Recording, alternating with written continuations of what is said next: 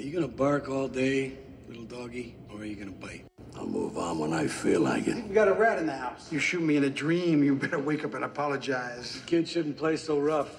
Somebody's gonna start crying. Hello, podcast listeners. Hello, YouTube, and welcome back to Cocktail Cinema, your favorite movie review podcast. I am one of your hosts, your first favorite bartender, third favorite author, Josh Price, and I am here with Greg and Shasti. Welcome back. to the back, show. Today, in keeping with our Robbie Rodriguez and Quentin Tarantino summer, we're reviewing Tarantino's first film, Reservoir Dogs. It came out in 1992. Had a budget of give or take two million dollars, and we had a box office return of 2.8 million. so just eking into that successful territory as far as studios are concerned. Yeah, they're still making money. yeah, We'll talk. yeah, we'll get into it. We'll get into it.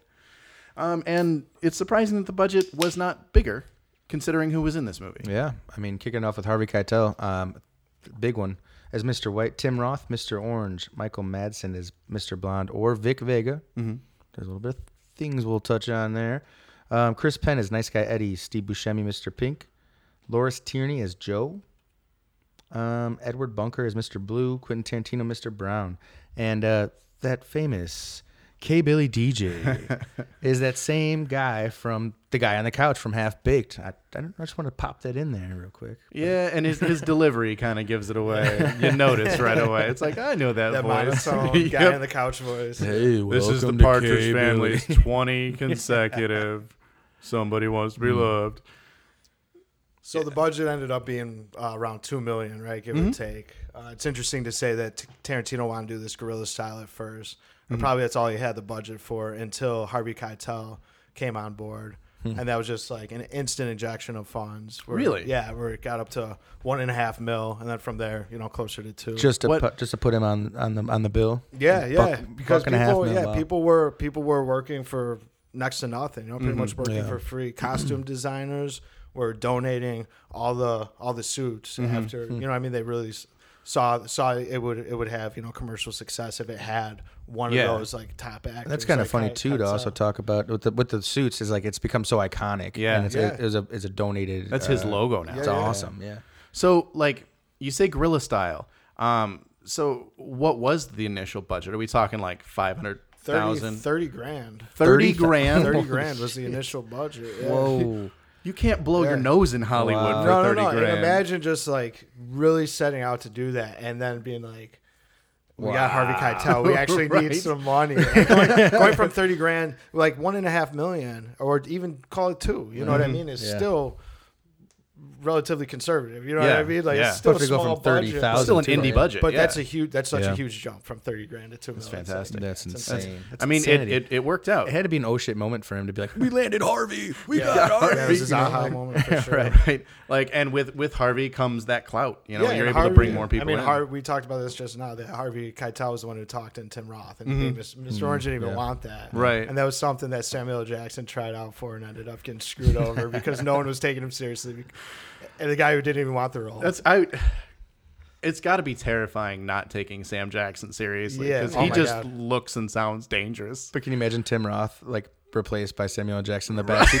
I got fucking shot, motherfucker. Like I don't know. I don't know, bro. He, he, he can't play like the the wimpy little like it, it was the right choice. Right, like Tim right. Roth is a, is a scrawny little dude. Yeah. And, and But he's he can, powerful, man. I, He I- is. I- the more movies I see with him in it, he's so good, man. He's able to go, and, and a lot of his roles, he plays almost like a mentally broken dude. You know, e- even just this movie, but other ones like Mm-hmm. Yeah. Mm-hmm. Four Rooms we talked about it prior. Um, yeah, no, he's a great actor, Tim Roth, dude. Yeah, and and like he's the only good thing about that Hulk movie from 2008 where he plays Abomination. he's he's the only good thing about it, and it's because he takes the role so seriously. Even mm-hmm. though it is it is clearly a junk script, mm-hmm. he's acting his heart out, and he's acting his heart out here. Like there are very few people who can convincingly pull off getting shot because he's mm-hmm. not he's not being he's not been. You know what? I need a sip. I think right. you guys need a sip too. I think so I do. I think I do. So, in honor of the very first scene of this flick, we came up with the Like a Virgin mojito. It's like a virgin, but there's booze in it. Damn Tarantino. You've got you've got an ounce of rum. We're going with Bacardi today, but anything is fine. Half an ounce of Pama liqueur. Uh, we've got a quarter ounce of raspberry schnapps, half an ounce of lime juice. Top that bad boy off with Sprite. But before you do, the secret is the mint. Never muddle your mint. Always take your leaves, put them in your hand, slap 'em. Activate. Little pat. give them a slap, throw them in, pour the Sprite on top, give it a quick stir, and there's your mojito. Definitely not a virgin. Now, now that I've wet my whistle, mm, Nice one. there's there's something that sets this the acting in this movie apart from most other other movies, and that's the realism in the acting. Yeah. and it starts with Tim Roth sitting in the back seat of that car with Harvey Keitel and acting his guts out that he's been shot. Like when you get shot in a movie, it's like, oh, oh, it hurts. I think I'm gonna die. But Tim Roth is screaming Yeah. and crying, Watching and his it's belly believable. leak. Yeah, absolutely. That's exactly how I would act if I Mm-hmm. got shot in the gut. You get shot in the gut. That's like the slowest way to bleed out and Yeah. die. Right. Like the most Yeah. slowest, painful death. Well, and, like, and he- Harvey, he and Harvey portrays it does it. perfect. Mm-hmm. Absolutely, and I love the realism from Harvey Keitel too. To add to that part, Yeah, like you're you're you're hurt, kid. You ain't dead. You're not Yeah. dying. It takes days to die from a belly wound. Mm-hmm. He's just you know that interaction was perfect, especially to set the tone for the entire movie. I agree. You can um, tell like the the energy, like even just talking about the budget and how it jumped up when Harvey was on there, just like the mm-hmm. energy that he exudes in every scene, mm-hmm. like the respect that he gets, and like he brings all these actors like almost up to his level. Yeah. yeah, he really does. throughout the whole movie. Yeah. You He really know, does. One, it's pretty much one warehouse mm-hmm. scene that, and and real time takes place over an hour, Right. Or it takes Not place even, for an yeah, hour. yeah. Yeah. So it's like, So yeah, it's there. You do have the typical Tarantino flashbacks and stuff, and, and chapter breaks, Mm-hmm. but the majority of this movie takes place in an empty garage. You know, and yep, yep. this is where Quentin Tarantino showcased his ability to write dialogue. Like we talk sure. about his dialogue all the time, and I always go back to this movie. I do think it's his best movie. The way he made, specifically Harvey Keitel and uh, Mr. Mr. Blonde, the way they speak is so unique and yet so believable that you you never lose that suspension of disbelief. And I think you never pulled out of the movie. to add to that, um, the way he filmed, or it was filmed, uh, having just one garage scene, um, just everybody being in within the same four walls. Yeah. and like being able to create different tensions and release it, release points, and different interactions between people that were sometimes so subtle, but sometimes so in your face. Just being in the same mm-hmm. room with these people, and it's just, it's a- I'm, I'm it's gonna work make a art, weird i'm gonna make a weird connection here, but I think without Reservoir Dogs, we never would have gotten the first Saw movie, because the first Saw movie is to a T the same setup. It's the same order of of of shots. Most of it, like the majority of the of the actual movie, takes place in that little dungeon. But they've got those flashbacks that explain what they're Mm-hmm. talking about, explain who these characters are. And without Reservoir Dogs, I don't think Saw would have been able to make it like that. Mm-hmm. Okay. Because it is such a break from normal. format, yeah. Yeah. It's Tarantino set the blueprint. He really Saw. did. That's, that's that's the new meta. And again, with Tarantino, we always talk soundtrack because it's Mm-hmm. fantastic. But uh, stuck in the middle with you, that that scene with, where uh, where Vic goes out to the car, you know, all so subtly after he's left alone with the Mm-hmm. cop, and grabs a gas can, and you know, just having fun torturing someone. They're having a good time. They're having a you know, great time. Family so we day. we're talking about the budget for them to get Stealers Wheel stuck in the middle with you. That was the entire budget. no That was the way. entire yeah. That was Wow. literally the entire budget for their their their music. Well, I mean, Gerry Rafferty's got to get paid, man. And, they, and if they, do you know what song it would have been if they didn't get if they didn't get that pass? It would have been Ballroom Blitz, which I know you love. oh dear God, it would have been such a different scene. so much. It, it changed the, the course of the whole movie. yeah, it ta changes the energy. that's insane. entirely. Wow. because that is one of the most chilling. And again, going back to Saw, like that's a chilling character Oh, yeah, portrayal, yeah. Oh, yeah. and a lot of it has to do with juxtaposing the character of Mr. Blonde, who is just the darkest of the dark human beings, Mm-hmm.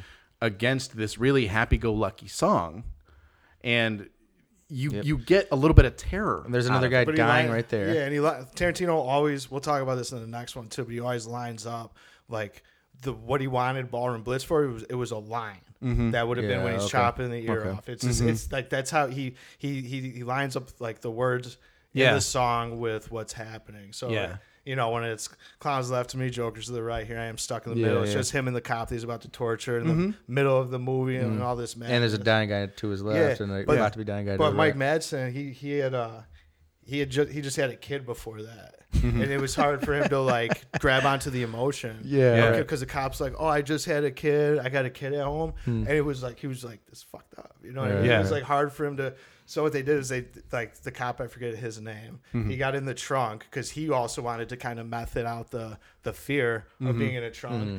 And Mike wanted to like, okay, like I'm a new dad. I got to kill this guy who's a dad thing. So he got in the trunk and he like drove around. And Mike just hits an alley. he's like hit an alley with a bunch of potholes in it. And he's like, there's a Taco Bell at the end of. it. He's like, he got his drive-through order for lunch. He like extended it by like 10 No way, really. Yeah, yeah. Gotta love like that guerrilla style filming. Yeah. But Yeah. that's all like actors kind of like kind of getting outside Caring of about the the comfort project. zone. Yeah, and, the project and Q and- bringing it to them. And That's mm-hmm. what's up. That's what's Well, up. and and it, it just goes to show that everybody involved in this was fully invested. Mm.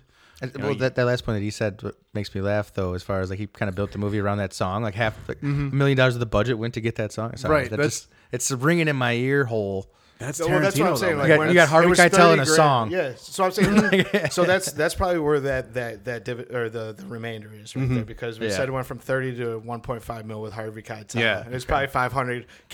To get It, it might have been more because there are some estimates that put the budget close to three. It's like I just Okay. kind of split the difference, Yeah. where it's like For some sure. some say 1.5, which is the number you you came across. Some say three. So who's who So- knows like how much mm. The music budget was, but, but what they said was 100 percent of it was Mm-hmm. Yeah. to Stealers. That's Wheel, great. which is awesome. Yeah, no, it's it's the soundtrack for this is fantastic, and it matches it matches those moments. And if you'll notice, there's a lot of this flick that doesn't have a soundtrack. It is dead air other than dialogue. Yeah. Yep. He wanted to start the whole movie with Money by Mm-hmm. Pink Floyd. But that's one of the like hardest bands to get. Yeah, yeah, that would have been stupid expensive. That would yeah, that would have doubled the budget. Yeah, Pink seriously, and and hmm. th- that's that's unreal. Like It would have been amazing to start with Money, but it would have been, but they never would have. They never would have let him make another Steeler movie. Then. Yeah. Yeah. Hmm. They never would have let him make another movie because he just got the budget back. Even if it is just 1.5, hmm. Mm-hmm. he only made another million dollars, you know? So we could classify this almost as an indie film. And I think it's yeah. not only is it one of the best indie films, I think it's one of the best films ever made. And Greg, you and I have been talking about this for two years now Yeah. this movie, I don't know if you know this, Shasti. This movie has been on the docket since day one. Me and Greg have been wanting to talk about it since our mm-hmm. very first episode. Yeah. And I'm glad we waited. I'm still kind of nervous because it, I think it is such a good movie and it's the first of, of many out of this director. So I've see waiting a year or almost a year has has kind of given me a chance to really dig in it. This is not the first time I've watched it since we started. Yeah. Oh, I Oh, watch same, this movie same. Maybe once every two months. Yeah, yeah, yeah. Just because I need it, I need the inspiration. It's one of those. It's one of those really tight scripts, Mm-hmm. and it, it showcases dialogue. It showcases camera work. Um, when we were talking about four rooms, remember that static Tarantino shot? Mm-hmm. The first time he does that is in this movie. He sets up one camera in, or really sets up three cameras in the, in the garage, but there's really just one primary shot, and people walk in and out of it all the time. You don't even have anybody centered in that shot, which is a big no-no, but it works. Like you've got you've got um, the cop not in a full third, and then you've got uh, you've got Mr. Orange laying down in a third, but it, it's framed weird. So the audience is always off kilter. Yeah, you always feel like someone's going to come it, through it the does door. Mm-hmm. the panning between, you know, Tim Roth on the ground is a third, and Mm-hmm.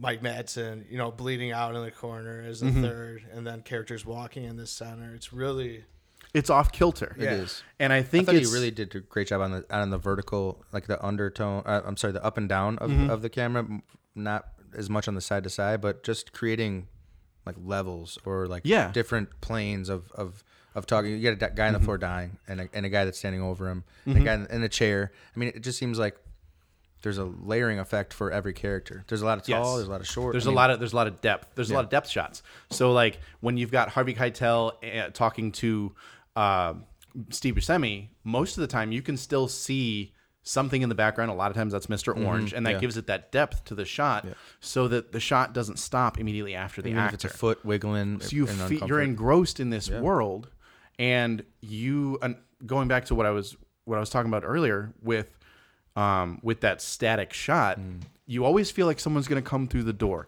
and the audience always has their back to the door, mm. with the exception of a handful of shots. So you're always you're just as nervous as Steve Buscemi is, and even though we know who the rat is, we're still nervous, mm-hmm. and that the camera work really is what sells that. Yeah, agreed. And mix that like we talked about dialogue and about character character interaction. Um, we talked about four rooms. Um, it, it, he seems to kind of square off his character interaction in that place. He's only like there's a one to two person conversation, and then it goes two to 3 and, the, and then it goes three to four. It's like he's he's creating that square in his dialogue as well because there's there's huge group interactions, but for the most part, he it's it's a one on one and a one on one and a one on one and then a phone call. You know, it's it's really really intelligent. Like I mm-hmm. I don't know how he did it or how, that's that's kind of what I took from it. Um, I actually like this movie a lot better. Actually, critically watching it because it's one of those movies that it grabs you, but to mm-hmm. like really kind of watch it, like there's a lot of geometry. To, There is. to not only There is. the camera work but the dialogue. It seems way for a first film like mm-hmm. seriously cute. Well, nice, but and and going back to even even in the group conversations the, those conversations are really between only a couple of characters but you've got multiple conversations going on at once. Like the first scene you have quentin tarantino talking to uh talking to uh madsen and then you have harvey keitel talking to joe. And then when joe leaves the table you have joe and mr blue talking to steve buscemi but most of the rest of the cast is still engaged in another conversation. So you have you have these cross the table interactions mm-hmm. exactly. that they never cross the wires. It, it it it intentionally gets mixed up because Tarantino like it's it's a realistic mm-hmm. moment, but mm-hmm. The conversation thread is never really lost. Yeah, and they even talk like you're saying. There's all these conversations going on between them throughout that scene. They even touch base on it later. Like, how do you how do you know his name and where he's from? It's like we met at the diner the other day Yeah. and said, Yeah. "Oh, you went to a, a Brewers game." You know, Yeah. Mr. talking about uh, Mike Madsen. You know, Yeah. And then he says Oh, he's first from name. Milwaukee. Yeah, and first then- name, and then uh, guarantees got a rap sheet. Yeah. you know. Yeah, no, it's he kind of covers all bases. he does. He even like hints on dialogue that you don't hear. Yeah. you know what I mean. Yeah. It's like to that level. And to do that for in such a quick movie, because this movie moves fast, Yeah. and, it, and it's, I think it's an hour thirty, right around there. Yeah, yeah. Um, like to to have that kind of Punchy movement. punchy movement and just to be able to get to know every character Mm-hmm. is so to do that in an hour 30 with the amount of people that are in this cast is fucking nuts like a little bit of backstory on a few of them having front story on everything yeah, and then small and, and then amount of backstory. and then yeah. like night to have these huge moments where you know Buscemi and and and Harvey Keitel are gun to gun. Mm-hmm. You know, like obviously he's not fucking me. You know, blah blah. He's got the you know this that and the other, and then man, it just moves so well. That It does. And the and the uh, nice guy, nice guy Nice guy Eddie. Eddie. Um, and his old Chris man, Penn, yeah. it's that whole interaction. That guy did, you know, talking about Mike Madsen's character. That guy did three years. Yeah. he didn't say a fucking word. You know, there's they give you little tidbits here and there where it makes you feel like it's a full feature film that's like a three hour Yeah, long but it kind of keeps that thing. pace up the entire time. I don't know how he did it, honestly. Well, I think, and this is this may sound like a like a strange connection, but I think Tarantino's been walking around with these characters for a long time. Mm-hmm. So maybe he didn't have the idea for this movie, but one of his babysitters several years back did an interview. It's like, yeah, when when Quentin was a child, he had like these four action figures: Mr. White, Mr. Blonde, Mr. Pink, Yeah. and Mr. Oh, Orange. hey, is that real? So- yeah. he always do colors. Yeah, he would, do, he would name his characters guys. after That's colors, funny. and then he would pull heists with them. Like a lot of kids play war and, and stuff like that. But Wow. Tarantino knew his characters, and, And it seemed like he's that's dove what into every this one of them comes down personally. He's to. been training for this Right. since he was a kid. well, It's it does seem like that. He's, he's diving into every one of these people Mm-hmm. personally. Like he, he he's playing. He's got to have and he's some kind of a everybody, too. When he soundboard head. it, you, you can hear in the dialogue. Oh the time. yeah, he's one hundred percent. We've talked about he's he, like we don't want to hear him talk about his Yeah. character, Yeah. but his characters But that are we- on screen are Yeah. amazing. We also say for every one of his movies and, and his roles that like, Mm-hmm.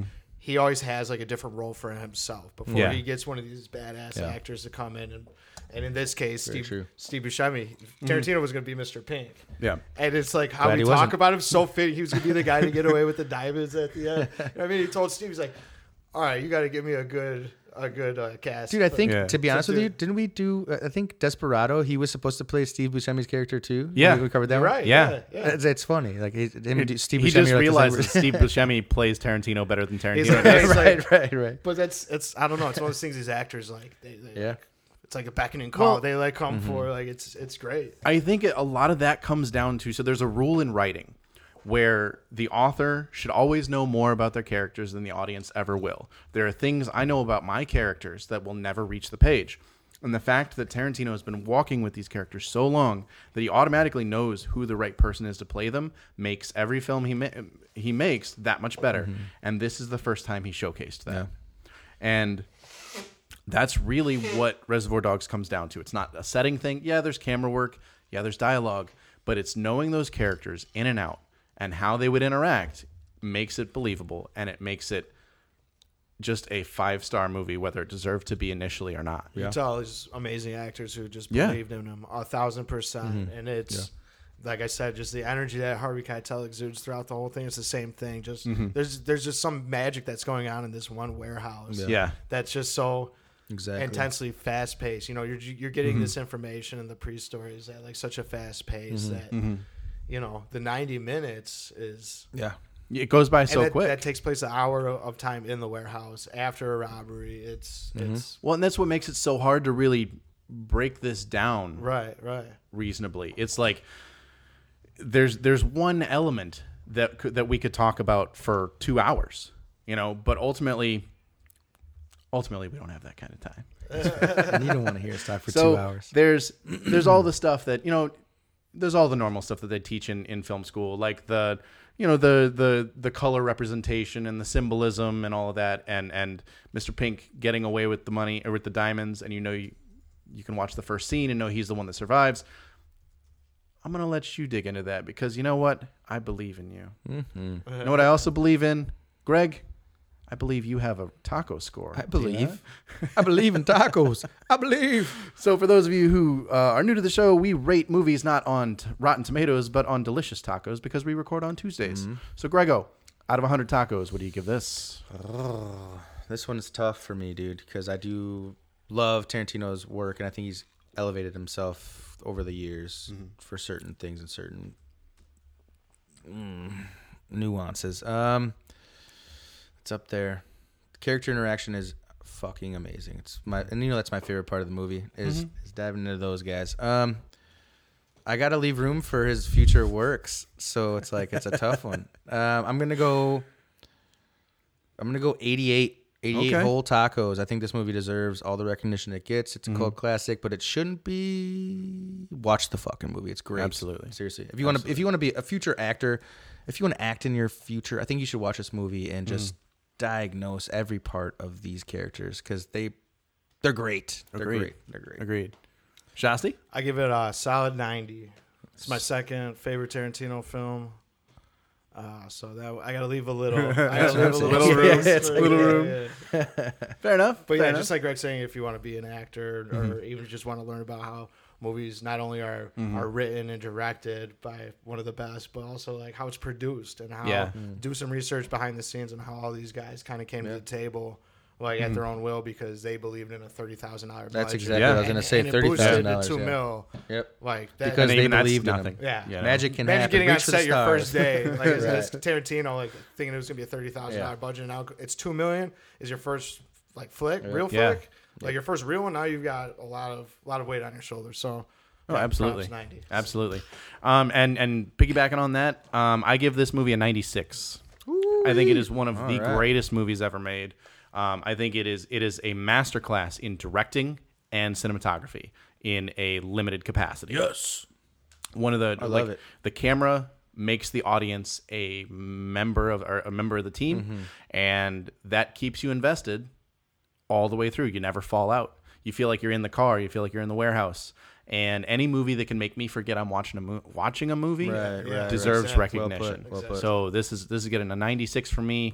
Um, definitely one of my highest rated. It might be my top 10. Cool. I I, I think it. it I respect it. I 10. respect. I respect it all. Ooh, ooh. Oh dang. We're Looks like the world agrees with us. We got a, a 92 from critics and a 94 from audiences. On Rotten Tomatoes. So we, for once, we all know that tomatoes is a, a taco topping, so they can yeah, just scratch. yeah, they can they can they can piss off. They can piss Actually, off. just cilantro and onion for me. So now, before we piss off, dear listeners and watchers, I'd like to remind you that we do this every week. So we release a podcast on YouTube and anywhere you listen to podcasts every Sunday. Um, we also have a YouTube channel uh, here where we talk about, well, not just the YouTube channel. We have a couple of shows on that YouTube channel. We talk about directors. Uh, we have thesis statement where I just talk about whatever the heck I want, and Greg's not there to stop me. and we've got a lot of good stuff coming down the line. Uh, Greg, you have failed me. You know how? Because I forgot to I w- plug my book I was gonna tell everybody. months. I was gonna tell everybody. That was that was part of my. I thought thing. that was like an old. so so so Josh wrote a Josh wrote a young adult fantasy book uh, called Reaper, The Reaper or Reaper Reaper. Reaper. I'm sorry. Um, you can find it in paperback, hardcover, and all of your. Just go ahead, Josh. Take it over. I try to be there. You can also find it in, as, as an ebook if you go on Amazon.com, BarnesNoble.com, anywhere online you buy your books. If you just look up Josh Price Reaper, it's one of the first things that comes up. It's got a big old picture of Stonehenge and the moon on the cover.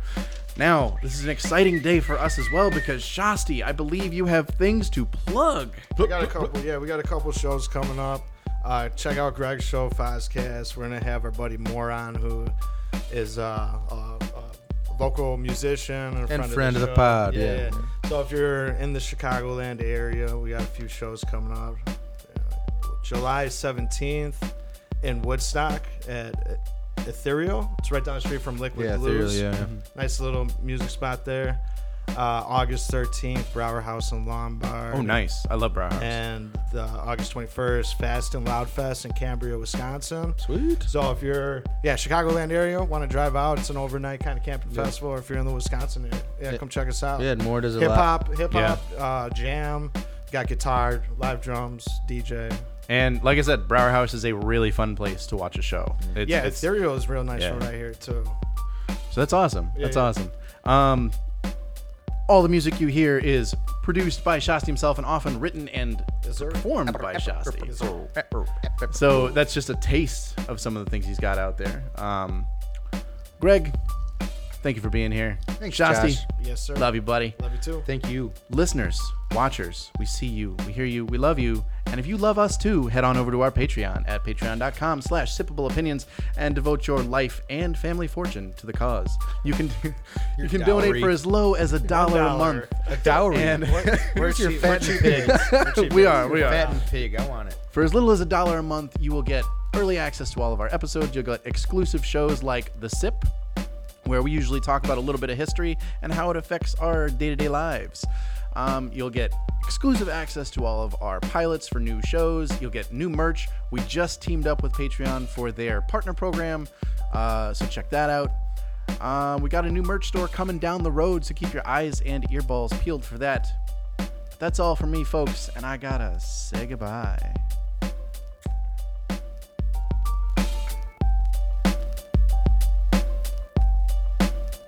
Really exciting.